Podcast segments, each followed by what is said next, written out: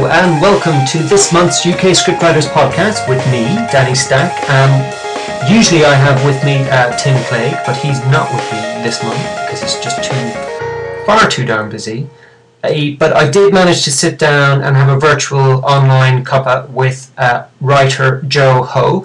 Jo is a the creator and writer of CBBC's Spirit Warriors from a couple of years ago, and she's now doing a lot of very exciting things for film and TV. So I didn't want to um, not do a podcast this month and leave a gap. So I sat down with Jo to chat about her and her writing career so far and what kind of tips and advice she could give to uh, us and to uh, anyone just thinking of starting writing. So here it is, and I'll uh, probably speak to you at the end. Cheers! Hello, how are you? I'm very well, how are you? I'm fine. This is so weird.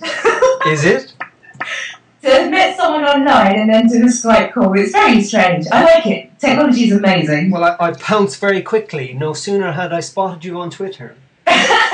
I know I haven't really been very good on it. I've just like recently started to try to really, you know, utilize the sort of thing properly. So it's already been amazing. I started the blog only two days ago, which is obviously very kindly tweeted, um, which I've now confused everyone because I've changed the address. So Oh, you, you've moved on to Blogspot now, haven't you? yeah, because the one I did before it came with my hosting website, but it's not very user friendly and it doesn't really allow you to do very much. So. I played around with it yesterday, and moved onto Blogspot. Yeah. No, that's it's great. I mean, the reason I tweeted your blog was I, I noticed that you were just blogging about writing and your own kind of career. Yeah. Which is always very valuable, I find, for people who are actually just kind of getting on or getting ahead. Yeah, well, this is this is the reason for doing it because um, you know obviously I'm usually quite busy, but I was thinking in my downtimes you want to. It's always nice to give back something when you can, and I just kept thinking when I started I could have really done with people who you know these kind of articles or people who could have just told me what it's really like, um, and, a, and a lot of the things that I did find out about it was really more targeted at America, so there wasn't really at the time. This was you know eight, seven, eight, nine, ten years ago, and there just wasn't much written about screenwriting in the UK at that time that I found. So, Exactly, yeah. You know, and I know it's changed a lot more now. Obviously, you've got your brilliant podcasts and stuff. I just thought, you know, I, I'm self-taught and I came from from you know like a council house or whatever, and you know my parents didn't even finish school, so it's very, very, very uh, a crazy career choice for me. I just think if I can do it, then other people can do it. And I just wanted to inspire people and let them know that. You know, you don't all have to have trust funds. We don't all have to come from film school. You know. Exactly, exactly. Well, I'm, I'm looking at your amazing bio. Um, so I'm just going to pick out a few highlights, but then kind of go through it from the beginning if uh, if we can, if you if you'd like to. yeah. But just a couple of things that pop out immediately. You know, um, So are women. we being recorded now? Then I don't know how this works. Oh, we've already started, yeah. Oh, wow. Uh, because you know you're just too much of a natural. You phoned me. Um, But um, yeah, no, women, or sorry, women, women, winner of the Women in Film and Television's New Talent Award in 2010. Yeah. In the same week, nominated for CDN's Best Breakthrough Production Talent Award. yeah, I didn't win that one. What what is CDN?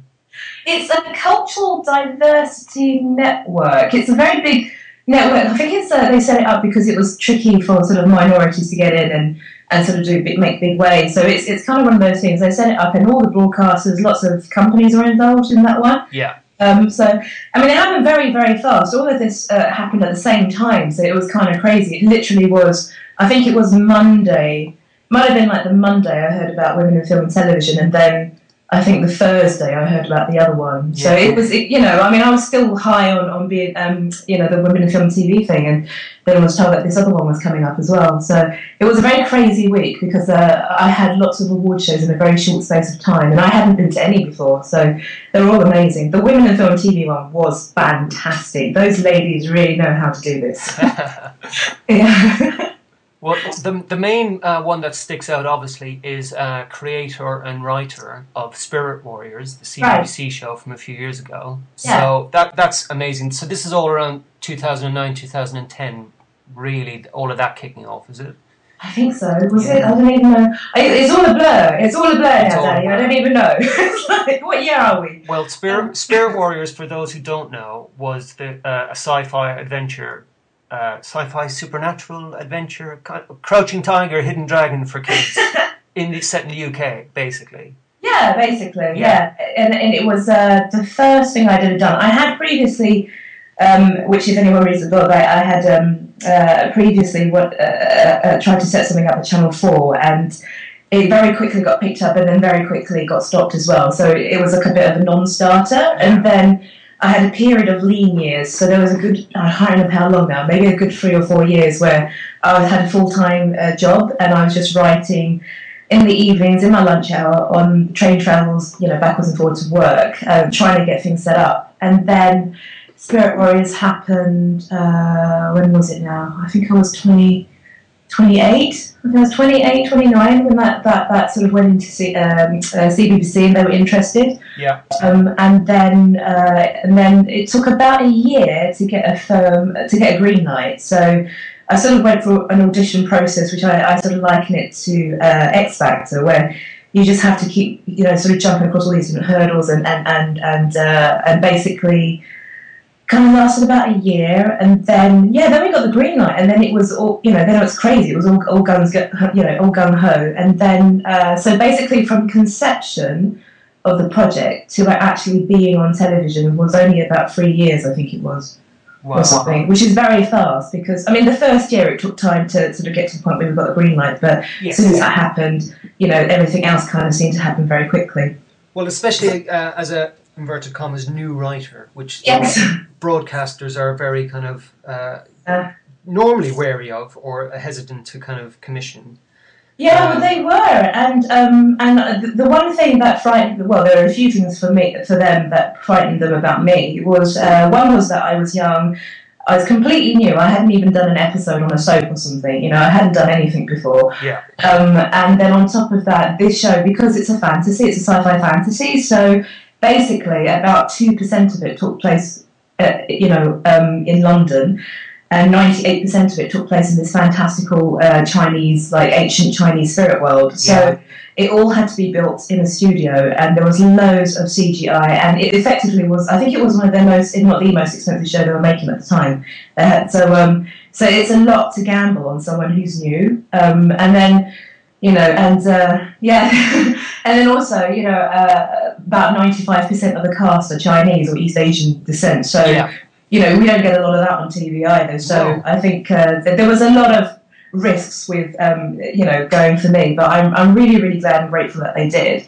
Um, and it was a bit shaky, you know, at times when I was going through this, it, you know, a lot of people sort of didn't think it would happen, and it was never about how good the project was. It was just that it was going to be so expensive, you know, such a Yeah. big spectacle. But uh, I've always, I've always believed that if you can just come up with an amazing project that people really love and they get behind it. I just keep, you know, I just always have faith that it will happen. Like it might not happen now, but Yeah. it will happen because I always think, you know, talent rises to the top. Hopefully, yeah. Well, With exactly. a bit of luck and good timing, you know. Well, I think the most assuring thing, especially for people who might be listening, is the fact that you know a brand new writer can get their own series off the ground. Um, it, does happen, even in prime time. We've seen it with Death in Paradise on BBC, Yeah, uh, CBBC, or, or for kids stuff. Um, I think it's probably more common, but it is still rare.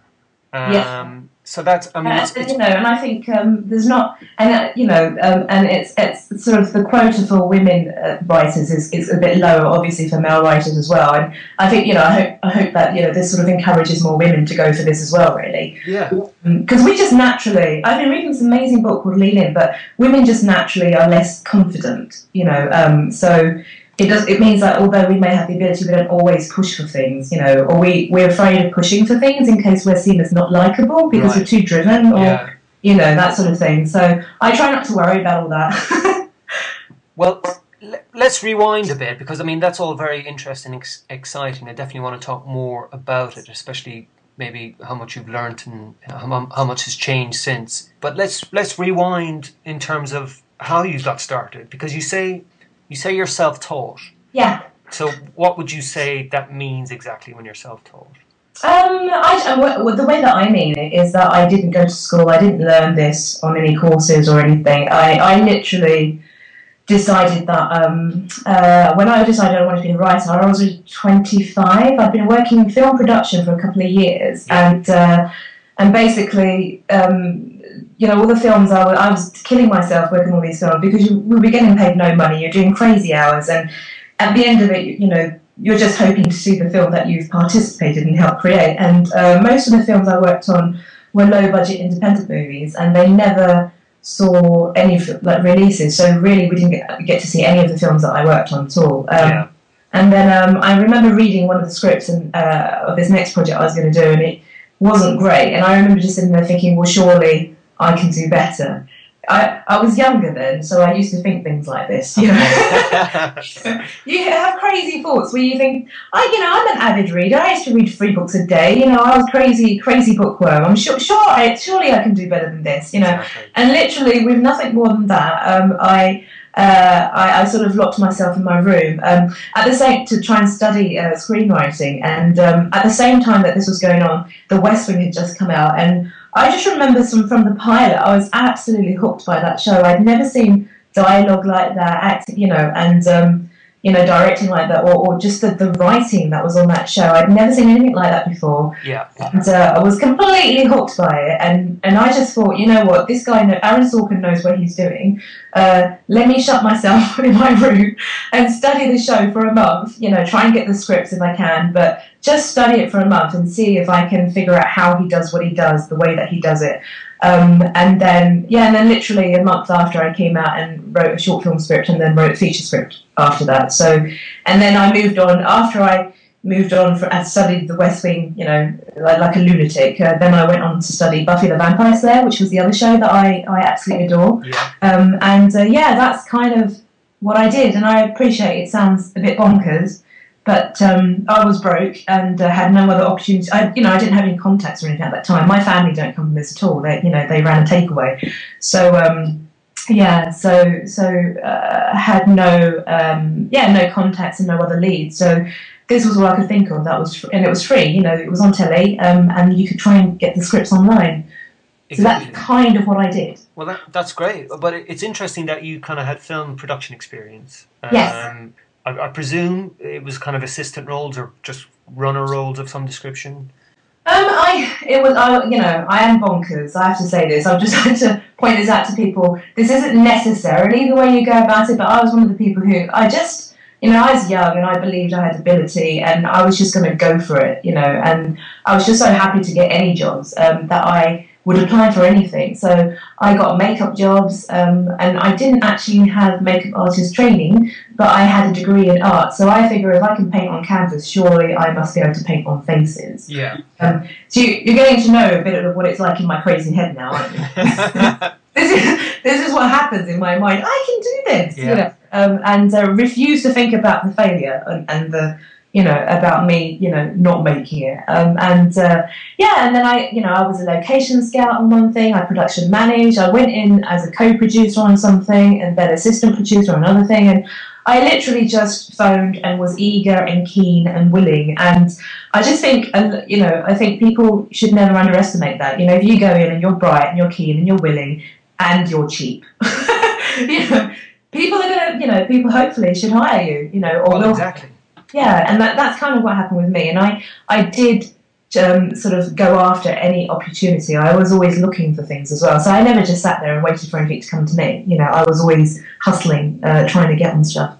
Well, it, it's it's one thing we go on about on the podcast and even on my blog um, quite a bit in terms of getting involved in the industry in some way first, just to kind of learn and Yeah. to meet people and things. Yeah, yeah. And I just think because I think it's so. This is what I thought. I mean, at the time when I got the film production jobs, I was I didn't know that I wanted to be a writer then. Um, I mean, if I'm really honest, I didn't really think about it until I'd been in the film a couple of years because it just seemed like you know it, it was the equivalent of me saying I wanted to be an astronaut or something. It just seemed like such a big goal.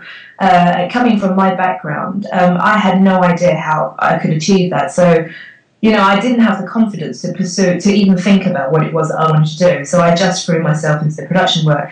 But I did think, you know, regardless, even though I didn't know exactly what I, what I wanted to do, I did think the best thing to do is get, get myself on films, get myself on TV shows, see how the whole thing works, see how it's made, um, see, you know, see different sides of it. So I learned the sort of, so I had production experience.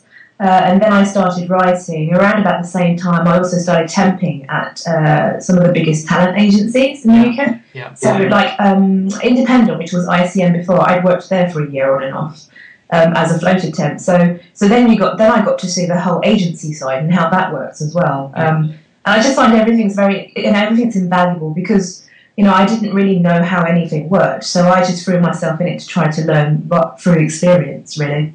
But I mean, did, it, it's interesting. Did you find any of that kind of getting those kind of jobs difficult in, in terms of Um, access? Well, for, yes, because like if I just asked for them, you wouldn't get them. If you just sort of like if you phoned up um, ICM at the time and said, "Oh, hi, I'd love to work here," um, you probably you might have got sent in a CV, but you probably wouldn't have, you know. Um, and uh, but what I did um, was I thought, well, they must use temps, you know, because their assistants have to go away sometimes, you know. Yeah. So I phoned up all the temp agencies and asked if any of them supplied temps for ICM, and then the one that did, I joined and said, I want to work for ICM, can you get me in? And then they did, you know. So Perfect. So I always go about, I always try to think, you know, outside the box. Yeah. Yeah. Um, so a bit of savvy and a bit of common sense I goes long think it's common sense. It's just, yeah, well, maybe it is, yeah. If you want to work for a company, you just want to find out all the ways you can get in, right? Well, exactly. I mean, that's what happened for me at Channel 4. I worked there for four years. Basically, um, started off just temping with the agency that provided their temps, and that was it. exactly. And, and yet, you know, um, I mean, that's a brilliant idea, but because these jobs aren't usually advertised unless it's a full time, but they're not usually advertised on things like Guardian, are they? I don't think, you know, so. Generally not, no. Yeah, so usually it's usually if there's a job available, someone tells a friend and the friend comes in and gets it, you know, or it's, it's who you know, really. So, Exactly. uh, and, and, recommendations then of did you have a reliable temp? Can we use them again? exactly, yeah. in. Well, that's that's great. I mean, I know you've just blogged about getting your first break, uh, but seeing, Yeah. it, seeing as it was only your second post, uh, Yes. um, I'm going to ask you now to kind of take us through it in terms of you've done your film production work, you've um, you've bowed down at the altar of Joss and Aaron, Oh my god, yes. and uh, so, uh, so now you're ready to kind of get going. So how did you kind you wrote your first feature I wrote my first short film script or first. first short, yeah? Yeah, and uh, at the same time that I was studying the West Wing like a lunatic, um, I had heard about a, a writing scheme that was available. I don't think it is now, but um, it was called TAPS. Oh yeah, yeah, yeah, and uh, I'd heard about it. Um, and someone I'd known had been on it, so um, so I just thought, oh, oh, you know, that would be great because if I remember, I can't remember. It was a while ago, but I think it was free. I think it didn't, co- or it, it didn't cost very much. I can't remember now. Um, but, uh, but but anyway, um, but to get onto this uh, sort of weekend um, writing uh, sort of how-to course, um, it's it was only a weekender, um, and and uh, but basically they just sort of said, oh you know, um, he had to write a short film script, and then if they, they, you know, and then they would pick, I think, thirty people to come along and do this weekender with them. So I'd already written my short film script, and I think I'd actually already written or started writing a feature script at this time. yeah. And I just thought, but this is all stuff I'm making up. This is all stuff I just got from watching shows and reading other scripts. I hadn't. I didn't really know any rules or, or structural rules or anything. It was all very instinctive what I was doing. Uh-huh. So I thought, you know, I really could do with getting a real uh, proper, you know, sort of taught background or something or structure. And uh, yeah, so I got onto that. Um, but amazingly, pretty much everything they were saying, as I said, it's only t- uh, it was only for two days, I think. So you know, there's very limited uh, to what they can um, sort of teach you anyway. And they were great. But I did find uh, uh, that uh, almost everything, or if not everything, that they were saying, I'd already gleaned from watching The West Wing and studying those Yeah. scripts. You know, so it's because these were all the basics. You know, these weren't sort of um, very, very sort of, you know, these weren't things that you had to pick up later down the line. So yeah, so I had actually learned all of that anyway. Um, but the one thing that did do for me, which was amazing, um, was one of the guest lecturers was uh, an award-winning um, old school uh, TV producer. Yeah. Um, and he, as part of his sort of guest lecturing, he had, and he would read everybody's short film scripts. Um, and he really liked mine. He really liked my writing. And so he came up to me as an aside and just sort of said, "Oh, look, you know, I like your writing. Um, I think you've got something." And then he said, "But I don't. I'm not interested in short film scripts. Um, and I don't." And I said, I'm, "I'm writing a film script." And he goes, "Yeah, I'm not interested in film either." Um, and then he just said, "But I do have a, a very long career in TV. I'm interested in doing more TV." So he said, "Do you have a TV idea I could look at?" yeah. And uh, I said, "Yes." And then I said, something along the lines of let me work on it. It's not, you know, let me just go over it again uh, or tweak it, and then I'll, I'll get it to you next week because this was, I think, on the weekend or Friday or something. And uh, and then he said, okay, great. And then I did go home and have crazy panic attack because I completely lied. I didn't have anything. I, you know, apart from the short film script and the feature script, this has all happened so fast. I didn't have time to even try to think of anything else. Yeah. Um, but this guy was really well known, very successful, and I just thought, you know, when opportunities like that come to you, you can't, you know, you can't let them slide. You can't turn them down. So I said yes, and then I went home and spent the weekend frantically coming up with an idea. Yeah. Yeah, and uh, you know, and obviously it's not perfect. The way it's written is not perfect, but at this point in time, he only cares about the idea and the, the potential, you know. Um, and so I knocked up an idea, sent it to him, um, and then yeah, he really liked it. Um, but he had a business partner, so I had to meet up with the business partner as well and sort of pitch it to him and see if he liked it, and then he liked it too. So basically, from a very quick turnaround, I had a, a TV project and also two producers, um, very successful producers, um, and so that was kind of crazy. Um, But this this wasn't Spirit or Warriors, was this it? wasn't. This was. This was. No. This was about five years before Spirit World. This was crazy. This literally was about two months after I started writing. Right. So, so you know, I don't want anyone to hate me because it, it all has a bad, sad ending. So Yeah. you know, I'm not one of those people who just got so damn lucky. You know, um, Yeah. um, um, and. Uh, yeah, so th- th- this was very, very fast from me even deciding to write to having this happen. Um, and then we went into Channel 4, pitched it, got a commission uh, very quickly. Um, so I was just, you know, I mean, I was only, what, 20, 25, 26. It was the first thing I've done. Um, I was too afraid to even call myself a writer at this point because I was so new. Um, and uh, but then suddenly I had a TV drama series commissioned with Channel Four with these two producers. I didn't even have an agent, um, and uh, yeah, you know, I thought I'd made it. I went and then I came home and did um, you know fantasy real estate online, thinking I'll buy that house. No, I'll buy that house. Crack open the champagne. So what happened then? Oh, well, then what happened uh, was about two months later. So this is all extraordinarily quick turnaround. Um, so I started. I think I'd done the Bible for them, and they were very happy with that. And then I was I moved on to the script, the pilot script. And so I was writing the pilot script, and then suddenly got a phone call from my agent, and she was furious, and she just said, "I don't know what the hell's happened, but your show's been cancelled. And I said, "What?"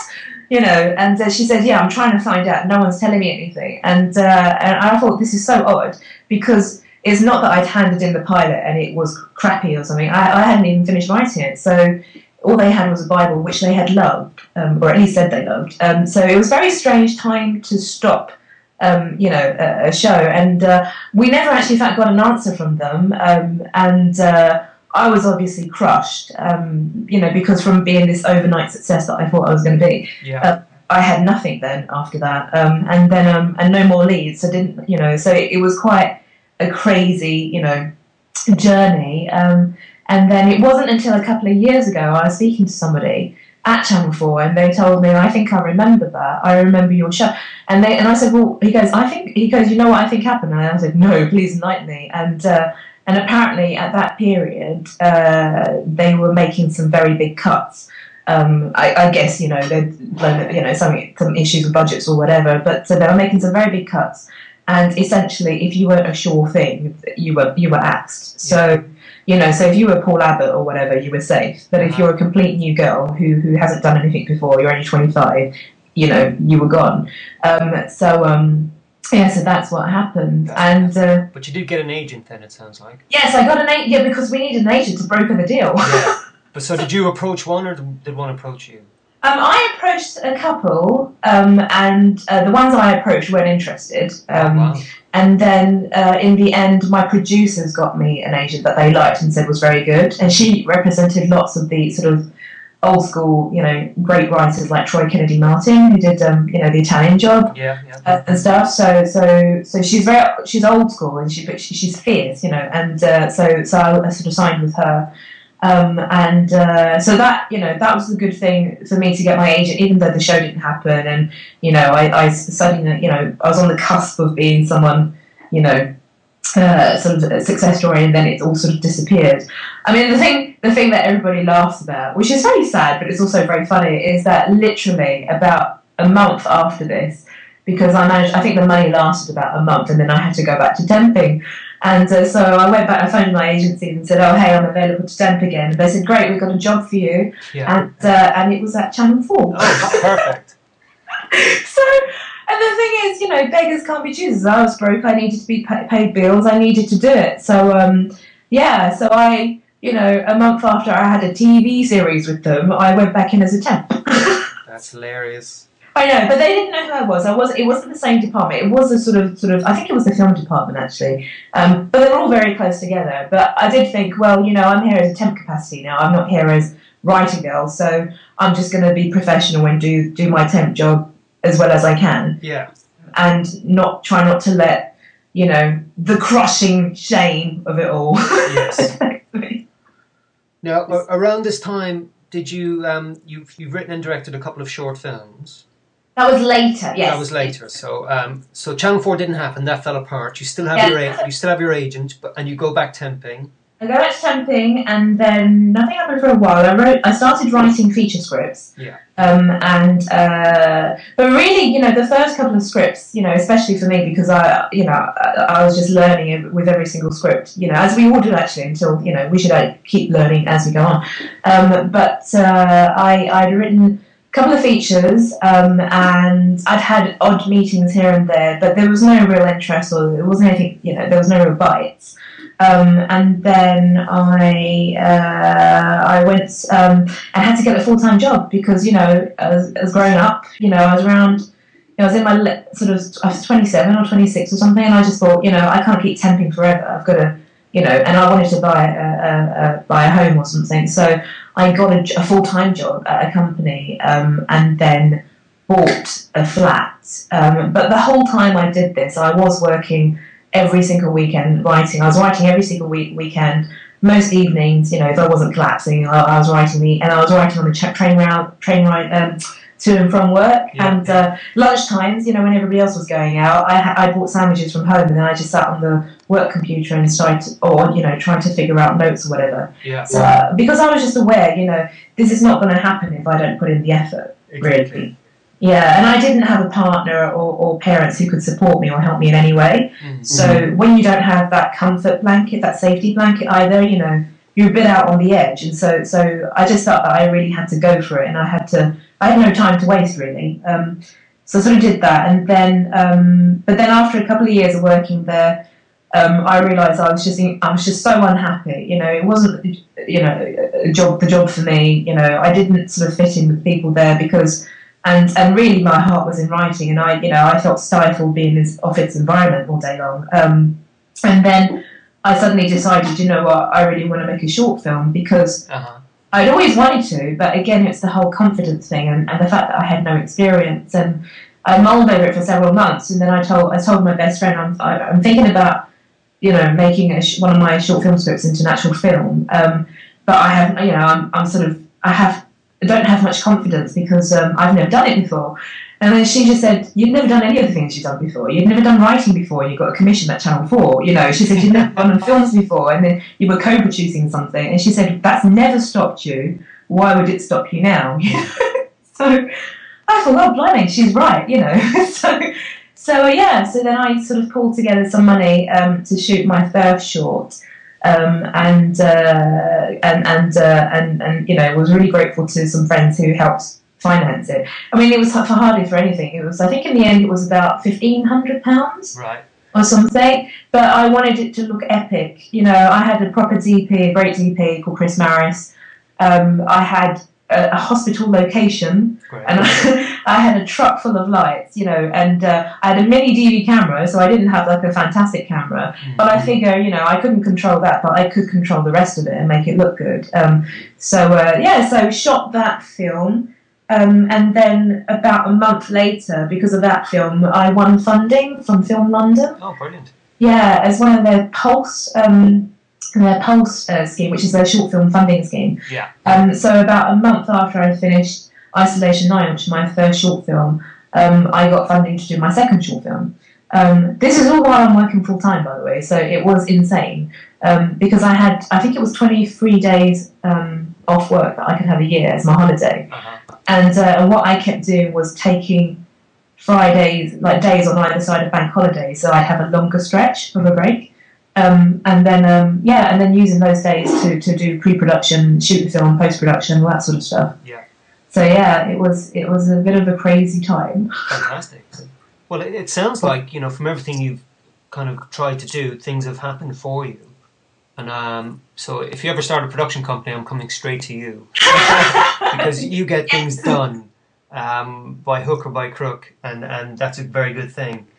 Yeah, Um, because you know it'll happen. You know it may not happen now, but it's gonna happen. well, I always find with um, you know little conversations like this, either um, talking to someone or listening to another podcast or whatever, it always sounds like oh great that just happened, but there is a lot of hard graft in between, yeah, and there's a lot of ups and downs in between.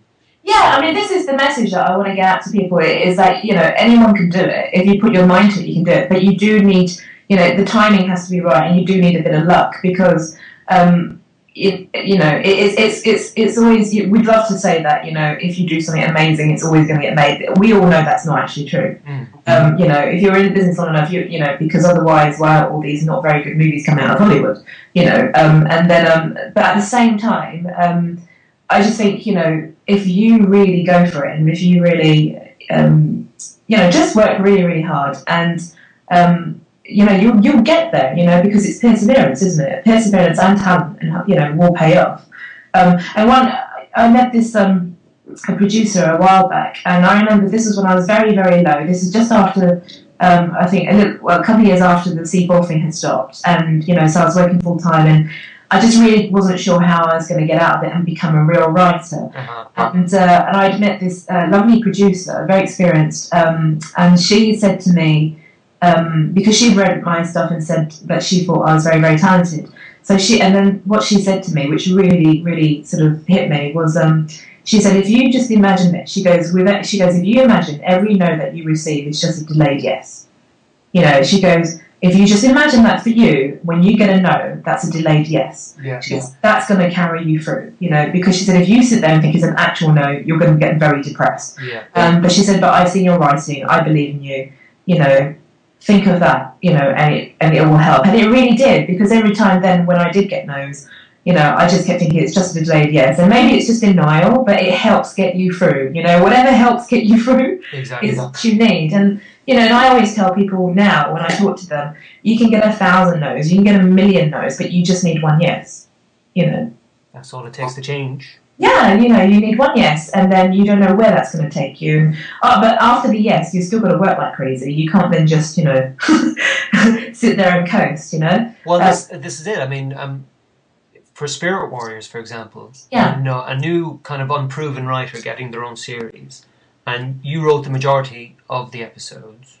Yeah, I wrote. Uh, I think I wrote three in the end, but I did work on others and stuff like that. Yeah, Yeah. because we had a very short time frame as well for doing it, and they're they're obviously terrified already because I've been unproven, so everyone's terrified that I'm going to fail and not make a deadline. But actually, you know, they just didn't realise what I was like because I've never missed a deadline in my life. Yeah. Because I will kill myself before I miss a deadline. That's you know, that's what I'm like.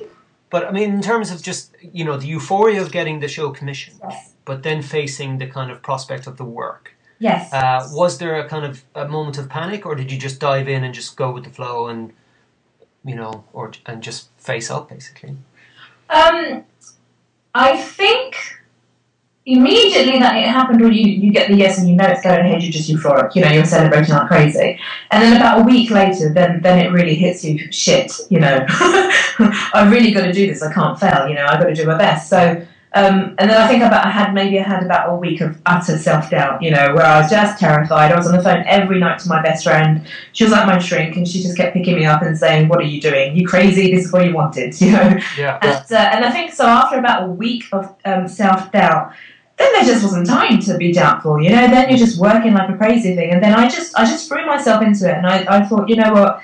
It it really just depends on how you think. You know, if you want to focus on being fearful and, and worrying about something, that's going to be your life for the next couple of months. And you're, this whole opportunity is going to pass you by, and you're not going to enjoy it or learn from it. So I just thought this is the best experience I could ever have. Um, you know, and five years ago I could I never imagined something like that would happen. So I just thought I now have to be very grateful, very thankful, and just utilize the opportunity and um, and learn, you know, learn from all these experienced people that I'm working with. Because all the writers on my show were way more experienced than I was. I was the most unexperienced person there, you know. Yeah. Yeah. Well, the whole production of it, you know, from inception to kind of delivery, I think, was about a year and a half, or you know, just shy of two years anyway.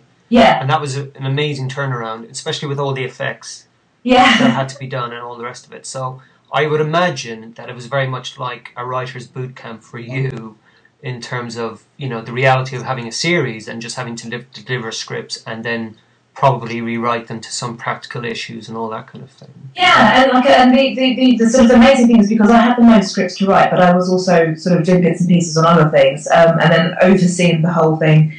Um, it because I was very, uh, you know, I was very determined that it wouldn't be cliched or, or you know, it wouldn't do some of the things that I see on TV, and I just didn't want to be annoyed by anything. I wanted to be as, authentic as possible. Um, Yeah. so, um, so I was quite hands on, and they were very happy to have me hands on on there because they, they were, you know, the guys that worked on it, they were all brilliant, and you know, everyone, uh, they really did care about the show. They really wanted to do it to the best of their abilities. So, you know, so that was fantastic. Um, but uh, I mean, for me, in terms of actual writing, the actual process, it was insane because I'd be writing the pilot one day, and then I'm sending the pilot off for notes from the producer and the director. Yeah. And then as I sent off the pilot for, for notes on that, then I'm writing my next episode. You know, and then when the next episode, and then when the notes came back for pilot, the pilot, I'd stop writing the next episode, which was episode nine. So I work on one to nine Yeah.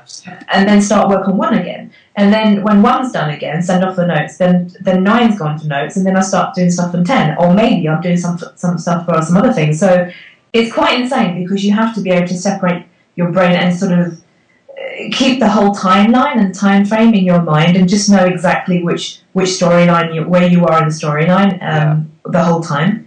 So I did find, you know, I mean, you just do it really. I think, um, but uh, I did find that tricky at first. I can imagine. Yes. But I mean, now that the dust has settled a bit, yeah. in, in kind of cool retrospect, what do you think was the most valuable thing, or even things that you kind of got out of it from writing? And uh, you know, has your writing changed now? Do you think in terms of style or attitude, schedule, routine, expectations, all that kind of thing? My writing seems to constantly change every year because I, I just keep trying to improve it, you know, and uh, you know, and, and, and obviously it should hopefully get better with experience. Um, but I mean, one thing hasn't changed is my voice. I think my voice always comes out very clearly on Yeah. my projects.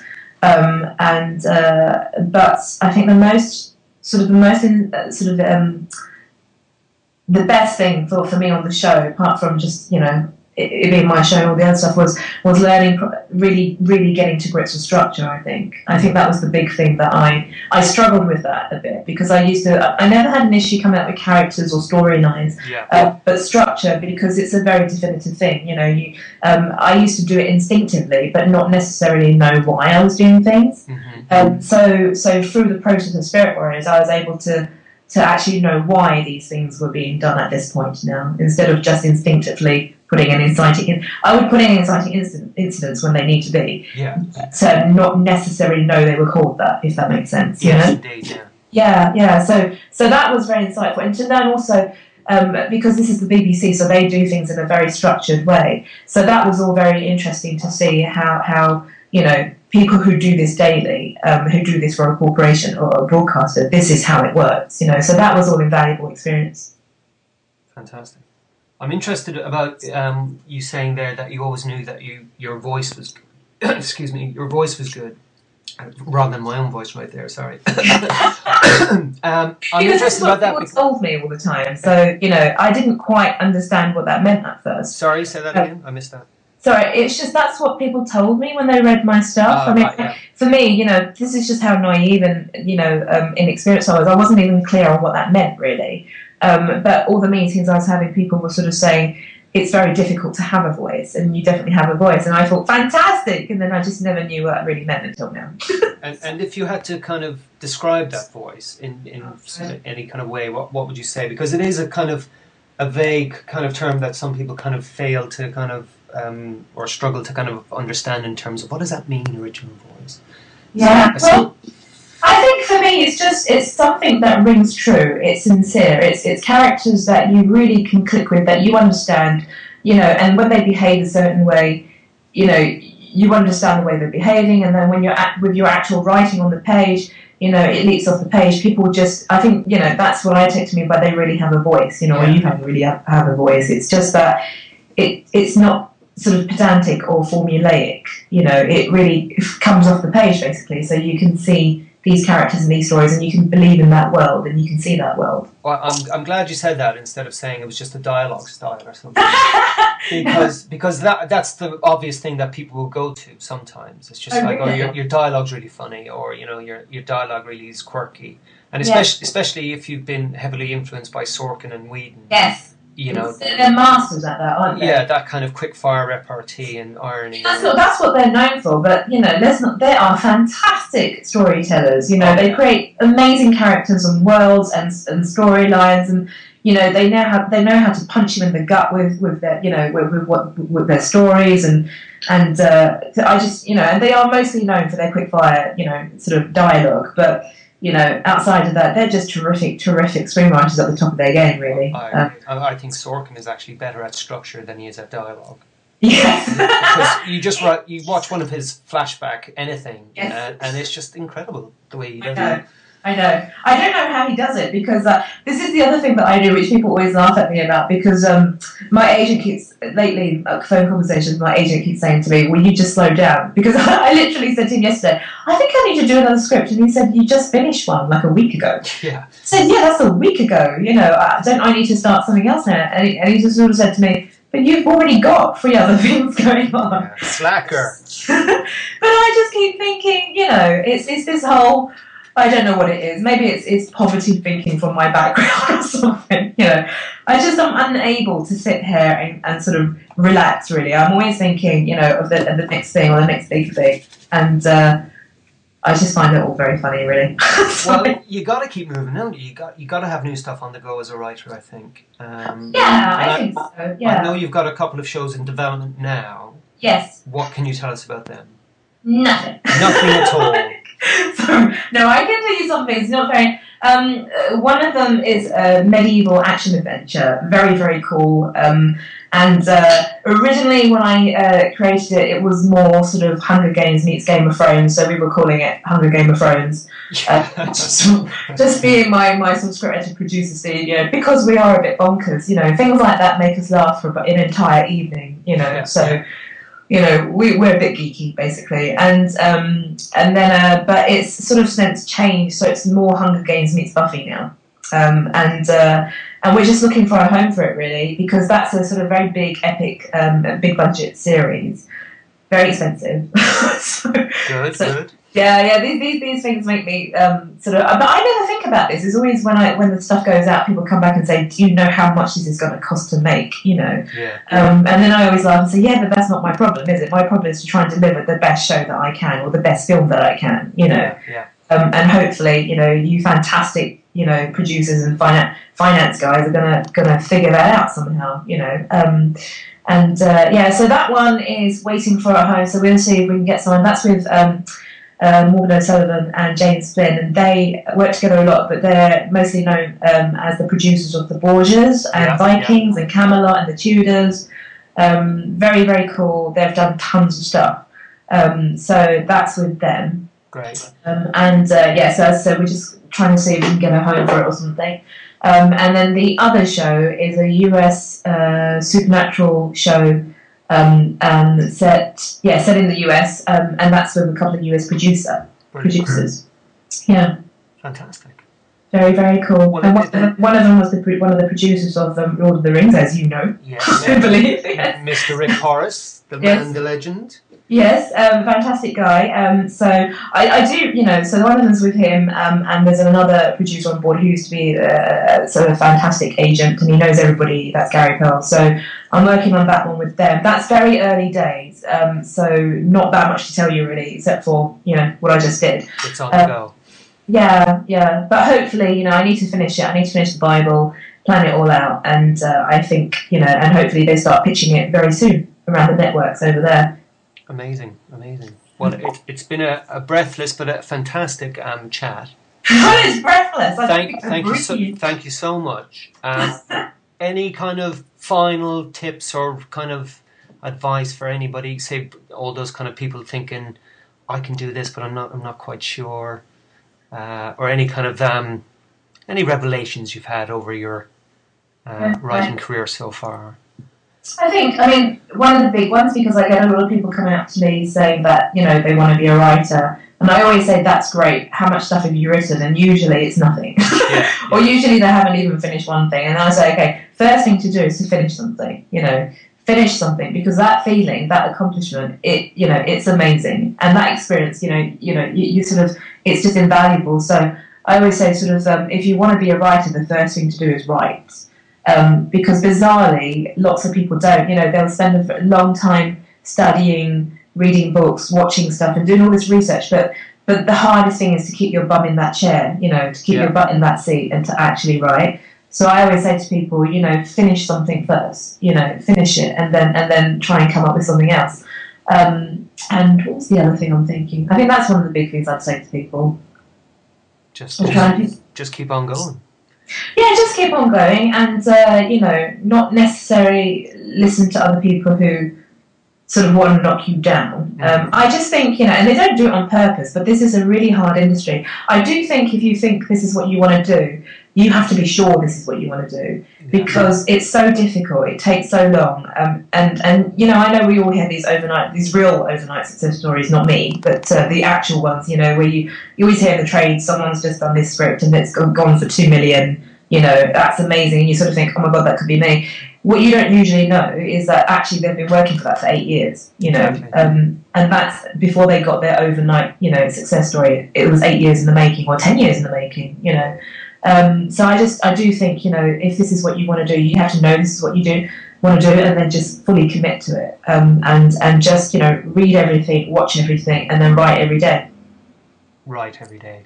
Right? Do you? You must. I mean, I've seen some of the stuff you do. Very cool. Thank you. Um, yeah, but it's the same kind of deal in terms of just you know whatever's going on, just get on that chair and write every day. Or, or what I like to say as well, which I actually don't think I've ever said in public before, so it might sound a bit pretentious.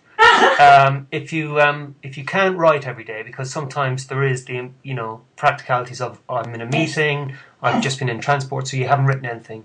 Try and be in the world of story every day. Yes. So either be thinking about something, be reading a book, be analysing structure, something Yeah. that keeps your mind sharp to the world of story.